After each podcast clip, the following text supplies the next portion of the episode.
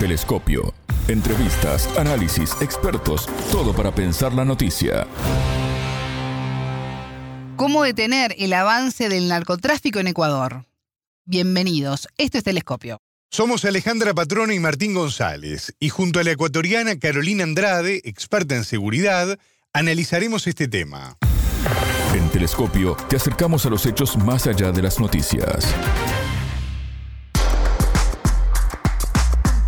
Crece en Ecuador el accionar de organizaciones criminales que desafían al Estado y atentan contra la población en la peor crisis de seguridad que golpea al país. Los hechos violentos se suman a la lista de masacres carcelarias, atentados, homicidios y amenazas sucedidas en el país sudamericano, inmerso en una crisis de inseguridad.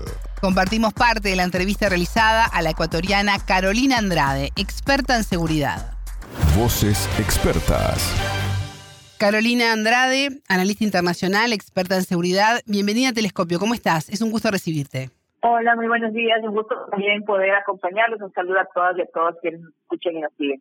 Las provincias de Guayas y Esmeraldas han vivido horas muy dramáticas y de mucha violencia ante el accionar de bandas armadas criminales que realizaron ataques sincronizados. ¿Cómo se llegó a esta situación? Bueno, hay que mencionar y recordar que no es la primera vez que existe ese tipo de actuaciones.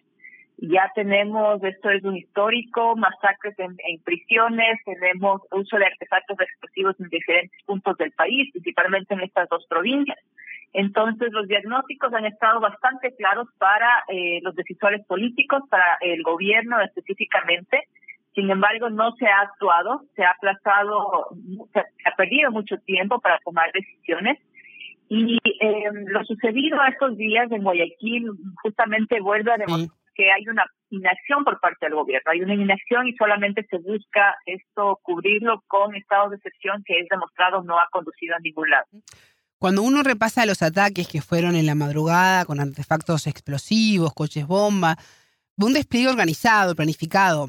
Hemos hablado en otras entrevistas sobre lo que ocurre en las cárceles y las luchas de poder entre bandas criminales con, con cientos de, homicidios violentos. Tú lo mencionabas. ¿Crees que se dejó crecer esta situación porque afectaba solo a la población carcelaria y ahora comenzamos a ver las consecuencias de las omisiones del Estado? Exactamente. Hace varios meses se venía alertando que lo que sucedía en las cárceles podía desbordar hacia las calles ese proceso se, se desbordó, no hay un control de las cárceles, quienes controlan las cárceles son la delincuencia organizada, las bandas criminales. Esa violencia se desbordó a las calles, tuvimos varios atentados y masacres en las calles durante este año, tuvimos eh, principalmente aquí en Guayaquil, la última fue eh, la explosión en Cristo del Consuelo en agosto. Ya esa fecha se había dado 145 eh, diferentes atentados con uso de diferentes eh, explosivos, pero no se ha tomado ninguna acción. Ahora eso se está extendiendo a población civil.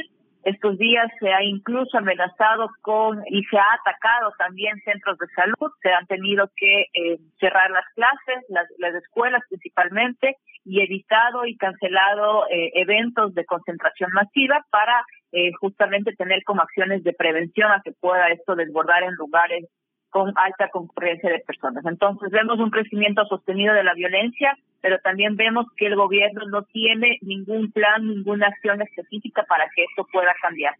Y si no se pueden controlar los motines sangrientos en las cárceles en un lugar bajo vigilancia policial y, reducido, cómo controlar lo que ocurre en las calles si los grupos narcos quieren este, desatar aún más el caos. ¿Cómo hacerlo?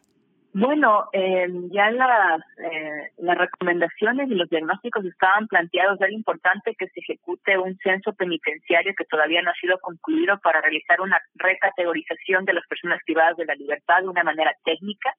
También se ha recomendado que el Estado recupere la institucionalidad que tenía hace algunos años de quién es el responsable de la gestión de las prisiones. Existía un Ministerio de Justicia, actualmente ese ministerio ya no existe, fue, fue destruido, fue eliminado y el organismo que ahorita está a cargo de las prisiones eh, está a cargo de la propia policía, entonces también eso genera que eh, eh, propaguen espacios de corrupción, eh, que se generen espacios que no se puedan construir mecanismos de control interno, es la policía misma quien está controlando las prisiones, se ha visto permanentemente que sigue ingresando armamento dentro de las prisiones, se hacen eh, operativos dentro de las prisiones para poder mirar qué es lo que está sucediendo, se incautan drogas, incauta, se mira armamento y nuevamente semanas después sucede lo mismo, nuevamente ingresa ese armamento, incluso se ha se han dado fiestas por parte de los líderes de organizaciones criminales dentro de las prisiones, lo que demuestra que ese sistema que en este momento existe de gestión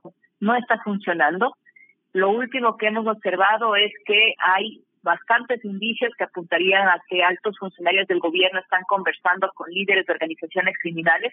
Esto como una un mecanismo de conversación oculta, algo que no ha sido transparentado, no hay garantías internacionales, no se sabe qué se está negociando, qué tipo de privilegios se están cediendo para un bando u otro bando de organizaciones criminales y eso es lo que ha desatado la última ola de violencia el hecho de que aparentemente el Estado estaría tomando eh, a través de sus funcionarios partido hacia una de las de los bandos y eso eh, estaría aumentando los hechos de violencia que estamos observando. Bueno, tú decías, bueno, esta declaración del toque de queda que va a durar además 45 días no va a ser suficiente, ¿no? Para poder controlar a los grupos narcos que, que desafían al gobierno y lastiman a la población.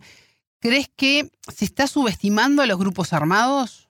Bueno, el toque, el estado de excepción, el toque de queda ha demostrado durante los últimos al menos seis, siete meses que vivimos en un estado de excepción permanente aquí en, en, Guayaquil. El toque de queda no ha sido permanente, pero ha demostrado que no es deficiente porque la respuesta de mayor presencia militar y policial no aborda los temas de fondo, no recupera esos espacios, territorios cedidos al crimen organizado esas poblaciones que viven de la economía ilícita porque no tienen una alternativa económica para poder vivir y, en este momento, de hecho, sobrevivir a la crisis que vive el país a nivel económico y social. Entonces, eh, eso es lo que estamos observando y vemos también que estas amenazas lo que hacen es cercar cada vez más al, al poder político, poniéndole, ¿no cierto?, plazos, desafíos, poniéndole, ordenándole qué es lo que tiene que hacer y eh, atemorizando a la población. Entonces vemos eso, vemos un Estado además que no ha priorizado la inversión social, que no ha priorizado la inversión en las capacidades mínimas de la propia policía. Muchos policías han perdido la vida por no siquiera tener eh, implementos básicos para cumplir con su misión institucional. Hay mucho temor al interior de las filas policiales de poder salir a las calles e incluso eh, algunos de bastantes de, de ellos están pidiendo la baja para no tener que eh, tener que arriesgar su vida frente a la falta de respaldo que existe en este momento por parte de las autoridades, ese respaldo que tiene que ir más allá del discurso político, porque hay mucho discurso político, pero no se concreta en presupuestos ni en implementos eh, básicos para que hagan cumplan su, con su misión. ¿Los grupos narcos se han apoderado de Guayaquil? Los grupos narcotraficantes han ocupado y han ganado mucho territorio, principalmente zonas de alta vulnerabilidad. Entonces, eh, no diría que en este momento controlan toda la ciudad, pero sí en el gobierno, el Estado ha cedido muchísimo territorio a las organizaciones criminales. Sí. Y eso eh, lo que refleja es la incapacidad de eh, priorizar las, las cosas que tiene que trabajar el gobierno, no ha priorizado el justamente abordar las zonas más vulnerables donde no existe presencia del Estado y eso está totalmente cooptado. Vemos espacios, zonas que están normalizado la presencia de actores armados que están realizando desfiles en las ciudades, realizando entierros a sus eh, a las personas que fallecen eh, con demostraciones de violencia, de poder, de desafío al, al, al Estado y todo eso se vuelve parte de la cultura local de las poblaciones, entonces sí vemos una pérdida importante de territorio y lamentablemente no hay una no hay una no hay una luz, no hay una guía que muestre que el gobierno tenga claro que está sucediendo eso y que debe realmente apostar por abordar los temas de fondo estructurales y recuperar esos territorios. Carolina, en 2021 el país incautó el récord de 210 toneladas de drogas, en su gran mayoría cocaína. En lo que va del año, los decomisos suman 160 toneladas. ¿Se sabe si esto es mucho o es poco en relación a lo que circula en el país? Bueno, la verdad es que es proporcional, ¿no? Es proporcional en el sentido de que justamente la semana pasada Naciones Unidas eh, lanzó su último informe sobre cultivos ilícitos en Colombia y Colombia eh, tiene un registro de un aumento del 43% de administración del año 2020, informe cierra con 2021.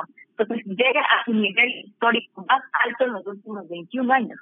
O sea, Colombia está inundada de cocaína y obviamente eso tiene una repercusión en el Ecuador, primero en el, en el número de incautaciones, claramente si se produce más se va a incautar más, es proporcional a eso, pero hay un gran vacío de que eh, ese aumento que se está observando en la producción de cocaína no, no cubre a lo que se está incautando. Hay mucha droga que está pasando todavía libremente y que no es parte ni objeto de incautación ni de control por parte de las autoridades.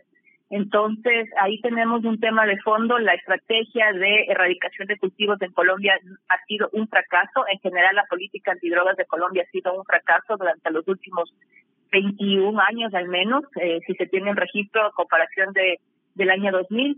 Entonces, eh, claro, el nivel de, de, incautaciones que puede tener el Ecuador sí va a crecer, pero es proporcional a esa a esa oferta que está totalmente en sus niveles históricos. E igual queda un, una proporción ahí importante que no es controlada y que sigue saliendo a los mercados eh, internacionales en Estados Unidos y Europa. El presidente Guillermo Lazo decía que lo que ocurrió en las provincias de, Guayas y Esmeraldas eh, lo toma como una declaración de guerra por parte de los grupos armados. Eh, ¿Crees que la violencia puede aumentar en el país? La violencia va a seguir aumentando. Lamentablemente vemos esa tendencia, vemos un aumento eh, sostenido de la violencia en todos los indicadores en, en, la tasa de homicidios que este año vamos a cerrar con cinco veces más eh, la tasa de homicidios de la que teníamos en el año 2017, cuando Ecuador era uno de los países más seguros de América Latina. Ahora va a estar muy cerca o un poquito por debajo de lo que sucede en Colombia y en México. Eh, vemos la tasa de indicadores también de lo que es, ¿no es cierto?, el, el uso de artefactos explosivos para realizar diferentes atentados en diferentes puntos del país también ha crecido. Entonces vemos un aumento de esos hechos de violencia sostenidos no hay una respuesta por parte del gobierno, nada ha cambiado, todo ha empeorado. Entonces, eh, lo más, el escenario más tendencial es que esto continúe a crecer y lo crítico es que en este momento se está expandiendo, está buscando generar afectaciones en población civil, es decir, desbordó esa línea que tanto insistía el discurso oficialista de que era una confrontación entre organizaciones criminales, ahora ya no es solamente eso, se ha expandido a población civil a centros médicos, a centros de educación eh, infantil y eso eh, complejiza aún más el escenario, ¿no? Y nos pone justamente eh, a cuestionarnos por qué el gobierno no actúa. Ya conoce los diagnósticos, ya sabe lo que está pasando, ha recibido recomendaciones nacionales e internacionales y no actúa, no destina el presupuesto necesario. Entonces, en ese sentido, ahorita esa esa inacción podría incluso leerse o entenderse como una complicidad sospechosa de no querer actuar realmente en abordar las causas de fondo. Carolina Andrade, analista internacional ecuatoriana, experta en seguridad, muchas gracias por estos minutos con Telescopio. Muchísimas gracias a ustedes, un saludo y siempre a las órdenes. Telescopio. Ponemos en contexto la información. Hasta aquí, Telescopio. Pueden escucharnos por sputniknews.lat. Todas las caras de la noticia en Telescopio.